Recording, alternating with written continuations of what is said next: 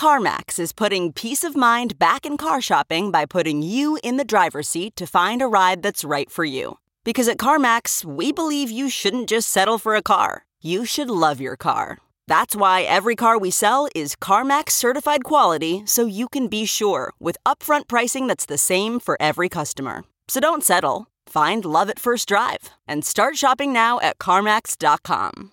CarMax, the way car buying should be. Okay, picture this. It's Friday afternoon when a thought hits you. I can spend another weekend doing the same old whatever, or I can hop into my all new Hyundai Santa Fe and hit the road. With available HTRAC, all wheel drive, and three row seating, my whole family can head deep into the wild. Conquer the weekend in the all new Hyundai Santa Fe. Visit HyundaiUSA.com or call 562 for more details. Hyundai, there's joy in every journey.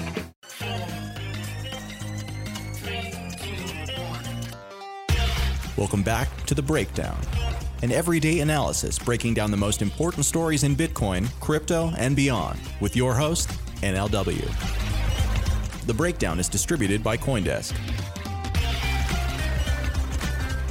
Welcome back to the breakdown.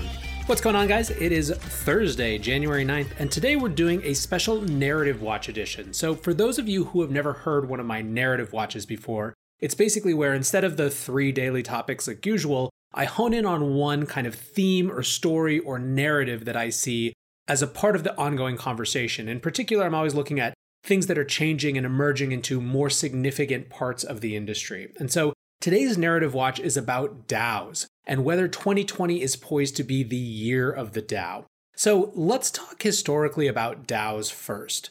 So, the term DAO, Decentralized Autonomous Organization, originally referred to a specific organization, and it was meant to fund projects in the crypto space, and of course, was famously subject to a hack, which ultimately led to the split between Ethereum and Ethereum Classic. And there's a lot more to get into, but I think what's worth noting about that history and the history of DAOs is that DAOs sort of escaped the worst excesses of the irrational exuberance of the 2017 ICO boom. And what I mean by that was that people were so cool already on the idea of DAOs because of this hack when the ICO boom happened that all of that energy and attention kind of passed them by. Now, of course, there were some projects that were still passionate about that. There were projects like Colony and Aragon who were working to build a new infrastructure for these decentralized organizations. And within those communities, there were obviously lots and lots of people who, just because of the hack, hadn't given up the idea that these new types of organizational forms might matter. But it really didn't, you didn't see an explosion in the number of DAOs or people trying to build DAOs as you did with people just trying generally to, to create token projects and go sell their tokens. And I think in some ways that was actually to the advantage of the entire DAO space. Now, the idea of DAOs and why DAOs matter is for a lot of the folks who are in this space, it seems crazy to them that there is no formal organization structure between, on the one hand, you know, an informal Facebook group, let's call it, and on the other hand, a formalized nonprofit or business.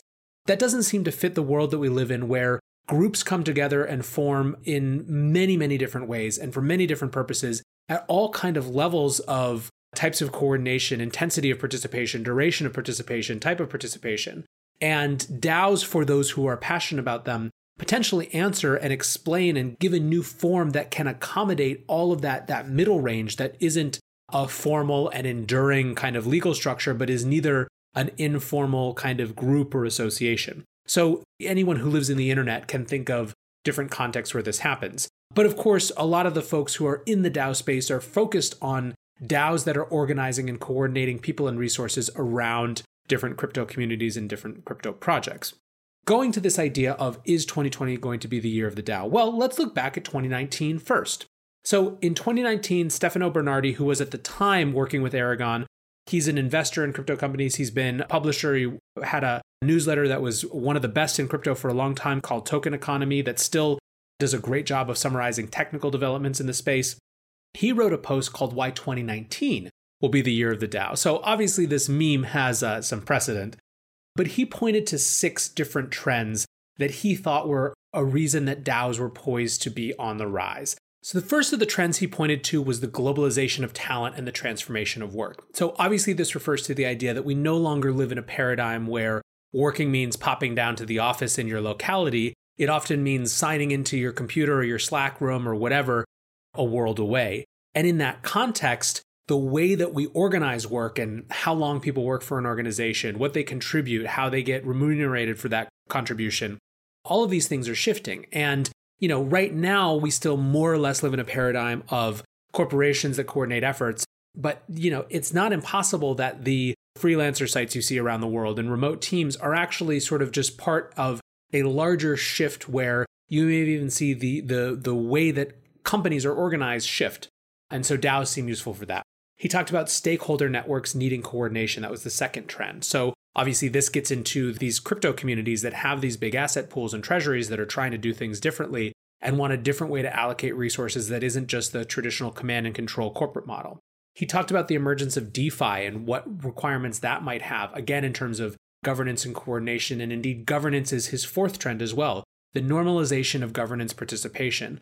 DAOs are inherently more involved it's not like a BlockFi or a Nexo where you park your crypto assets and they do something for you. The idea of DAOs are inherently more participatory. And usually, you know, even the DAOs that we've seen, which are explicitly about resource coordination, involve an element of agency and autonomy and decision making. So the more that people get used to participating in governance in these crypto asset networks, the more normalized that becomes. His fifth trend that he pointed to was deplatforming growing as an issue. So this gets kind of into the Web3 critique, let's call it, of the existing web infrastructure that we have today, where people are likely or subject to be deplatformed based on their, you know, political or social statements or beliefs. Especially at the beginning of 2019, there was a lot of buzz and hype and talk about that, and that persisted throughout the year. We've talked previously, we talked, I think, last Friday about whether decentralized social networks are just a pipe dream, but certainly, at least in some nascent way, there is demand there. Finally, he pointed his sixth trend was an upswing in political organization. I think this one is somewhat obvious in the wake of a world that is increasingly unstable, increasingly volatile, and has growing sets of populations that feel like it is just not working for them. The system that we have been gifted is not going to do. In the context of more political organization, which inherently doesn't fit easily into these long duration type of organizational structures, but needs something more than just, again, joining the Facebook group this seems like an interesting opportunity. So that was at the very beginning of the year. It was January 17th that he published that. So the question then becomes well, what is the tale of the tape? What actually happened in 2019? And the short answer is a lot. I think one of the most important things was that we had our first notable DAOs in the wake of the first DAO, right? The DAO. So I think chief among them for a lot of people was Moloch. Moloch was convened by Amin Soleimani from SpankChain and a number of others, and basically was designed as a funding mechanism for public infrastructure for Ethereum projects, right? So they believed that a lot of these different projects that were building on Ethereum had similar needs, similar sets of tooling needs, similar challenges, that really what they needed was a public shared infrastructure, and that perhaps a DAO was a great way to do that. And I think Moloch was notable in a couple ways and had a couple big significant impacts on the industry. The first was that it was actually in some ways a simplification from what some of the other DAO folks were talking about, right? Even in Stefano's piece, there's you know this huge array of types of DAOs that he's implicating from the way that work gets done to DeFi kind of crypto things to political organizations. Well, Moloch is taking a very different and took a very different perspective, which is that this is about resource coordination. The purpose of the DAO is one thing to pool resources and make decisions about where those resources go. That simplified vision, I think, was to the benefit of the whole DAO space by really refocusing the energy and efforts on that very clear use case.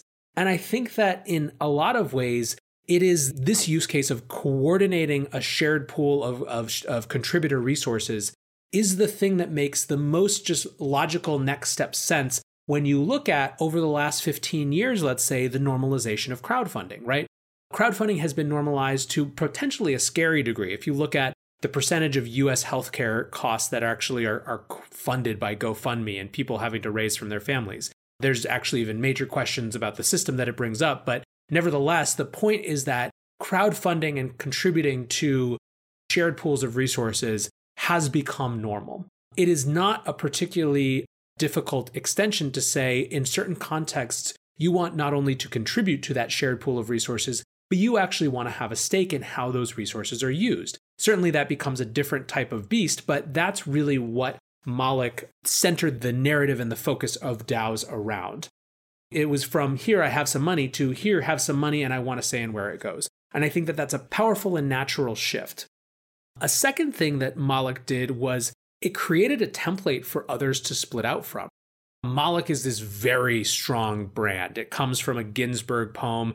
Moloch was the Canaanite god of sacrifice. So this is not the brand that everyone wants to be associated with it, even though I think it's freaking awesome and have always liked the kind of more gritty revolutionary side of things.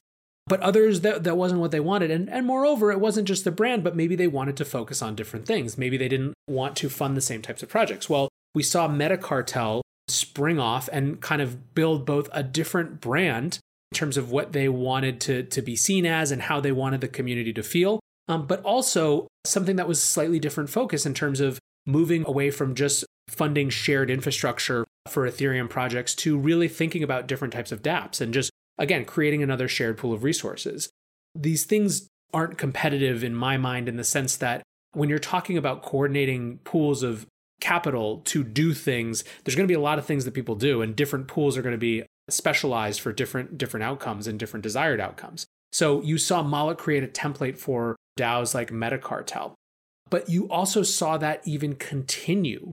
So you saw the LAO, which was announced towards the end of last year, which is about limited liability autonomous organizations. So this is a collaboration with folks from Moloch and MetaCartel and OpenLaw that is looking at how you could expand them to for profit ventures in a way that doesn't run afoul of the law, which is obviously a whole different dimension.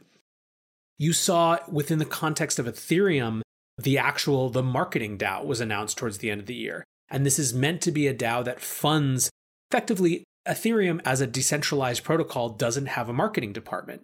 And so marketing DAO is effectively a decentralized outsourced marketing department that can accommodate the contributions of lots of people and is theoretically, you know, they're they're going after projects like I think their first initiative is to memify Ethereum in the same way that there's a digital gold. They're looking into what the right core meme for Ethereum is, which, as anyone who's listened to my show for any longevity knows, this has been an ongoing debate within the context of Ethereum, what the narrative is forever, right? And it's a constantly evolving thing.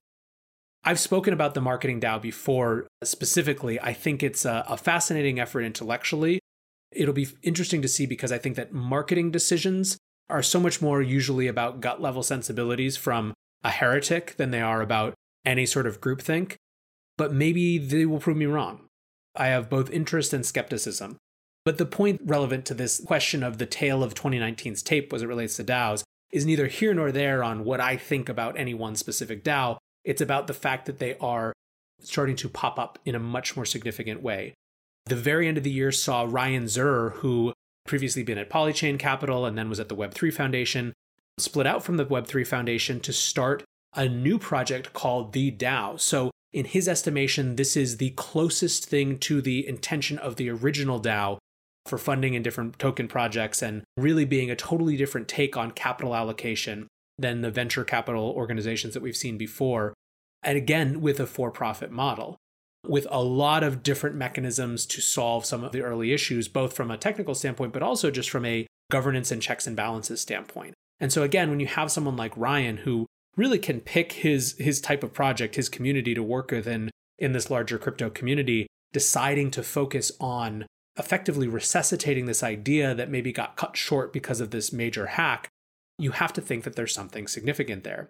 And lastly, just from a pure numbers perspective, Aragon, which is one of the, the leading infrastructures for DAO creation, they have a set of tools they've been building for three years now, building out the tooling for DAOs, had more than a thousand DAOs on mainnet created last year. And obviously, a ton of those are small experiments and you know one-off things, and that's fine. Like that's kind of the point of having tooling that makes it easy is to let a thousand flowers bloom. But still, the fact that it is actually a thousand flowers last year is really, really significant. And so Aragon was actually the context for doing this narrative watch now. Uh, they just announced the other day that they had started recruiting jurors for a tokenized court. And so basically, they are trying to create a subject or offline human powered infrastructure that coordinates with the objective online resource coordination to allow for more complex use cases for DAOs.